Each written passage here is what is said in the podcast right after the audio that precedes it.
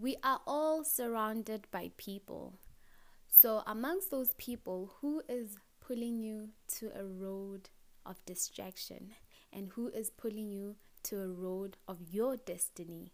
Let's talk about it in Tutu Unleashed.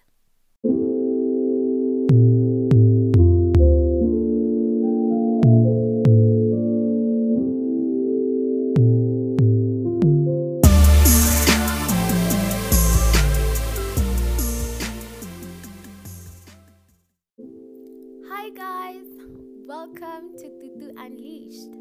Welcome to yet another episode where we are unleashing all that is hidden within us and we are unleashing everything that is holding us back. And so, um, today is a very interesting episode that I hope you all enjoy. Um, yeah, so first on our agenda for the day is that I want us to have what I call verse for the week. You know, a verse where we will all ponder on, a verse where we will all, you know, try and implement it as much as we can in our lives for the rest of that week. So today, this week's verse is Proverbs 13, verse 20, which says, He who walks with the wise grows wise, but a companion of fools suffers harm. Think about it. Let it, let it sink in. Let it sink in. Think really, really, really clearly, you know, dissect it and make sure that you understand. And from there, you know, you will just um, have you have to obviously go back and check your friends and yeah you're gonna have to do a lot of surfing for this week. So all the best and god bless. Okay and then i have what we i also call ever for the week. So ever for the week is have you ever been in a situation where you had to choose um, between your you know like your um, principles and your values choose that against um, you know peers and friends and even family. You know have you ever had a situation where you would choose your values over your family? Tell me all about it. My social medias um, on instagram i'm tom nail. Um, on Facebook, I'm now Tom, so you can check me and you can tell me all about it.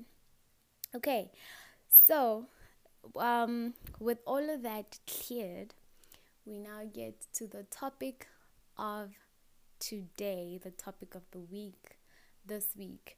And as you can see from my um, from the cover, it is all about who is pulling you and where are they pulling you to? Like I said before, are they taking you to a road of distraction or are they taking you to where you're destined by God? That's a question we all need to ponder. Ladies, men, we all need to ponder because it is very important. It is very important. So, um, it's going to come in the form of a story because, well, my friends do know that I love stories, I love talking, so it comes way better in a story. So the first, um, the first, well, story in couple of stories. So the first story is that, um, it's the the story that we all know, a story of a girl who grows up from a disciplined family, or maybe even a guy who grows up from a disciplined family, and then the you know they meet the outside world um, at school they meet the outside world yeah. Going to VAS and all of that. And um, you know they meet this group of friends that you know want them to try going to clubs that want them to try you know having a drink or two and all of that. And then for a girl it'll end up in in a form of rape where she will be raped at the at the club that they went at and she didn't tell her parents. And then the guy will probably you know um, use drugs or be drugged or anything like that. And all of these things we all know how the story ends you know. They end up you know rising from that and they end they they try tell the next people that you know what? You don't want to be like me. You don't want you don't have to go through what i went through learn from my experiences. So we know that story. I believe we all know that story. But the saddening thing is that in as much as if i was to you know if i was to um say the story again tell you the story again you'll be like, yeah, I know, I know what's to happen next. I know what's to happen next. Because generally you do know what's going to happen next. But the saddening thing is that it keeps on happening. It keeps on happening. This is a story to many people. This is an experience to a lot of people. It keeps on happening. It's a cycle. You learn it's going to happen to someone else. You learn you're told it's going to happen to someone else. You get what I mean? So it has come to a point where now it's like we are desensitizing it. You know it's like ah that's that's normal you know it has to happen like that. They they have to do a bit of drugs they have to do a bit of what? You know they have to get in trouble to show that they're man enough. Um you know she has to um she has to you know sleep with a guy to show that she is not so naive and a little baby and all of that. And this is this is very saddening because in as much as they go through that they don't become they change. Yes what i'm trying to say is that they change. The the the emotional um health and you know the the mental health changes. And in most time it is affected negatively. They never ever ever ever and ever will be the same again you know because they are now taken to a different passage right that we have made it um, we meaning the society meaning the world and large at large we have you know made it a norm that you know there will be plenty of people that are saying the same story. We know how it ends and well it's just life. It's not life. It is not life for someone to be drugged just to fit into a group of friends. It is not life for a girl to to you know to be molested or even abused to fit into a kind of well, cool group. It is not life. The fact that at the end of the day, they are alone at their bedrooms and they are thinking about what happened, they are regretting, and then because you have so much regret, you don't know what to do with it. You have so much regret, you have so much shame, you fall into a form of depression, and then um, you keep on doing it. You keep on doing it again, so that you are I don't know, you you don't feel the pain that you well you felt again. So you numb your pain. And that keeps on destroying you and destroying you and destroying you. And I'm saying this from a perspective that is, you know what, now we are in 2020. 2020 is known for quarantines and isolations and just staying at home. So now you are forced to be home. Now you're forced to be alone. And that group of friends are not there for you. You get what I mean? That group of friends that pulled you to that certain place are not there for you. So now what are you doing? Who are you? You know, what what's happening in your life after you were pulled at that certain place? You know?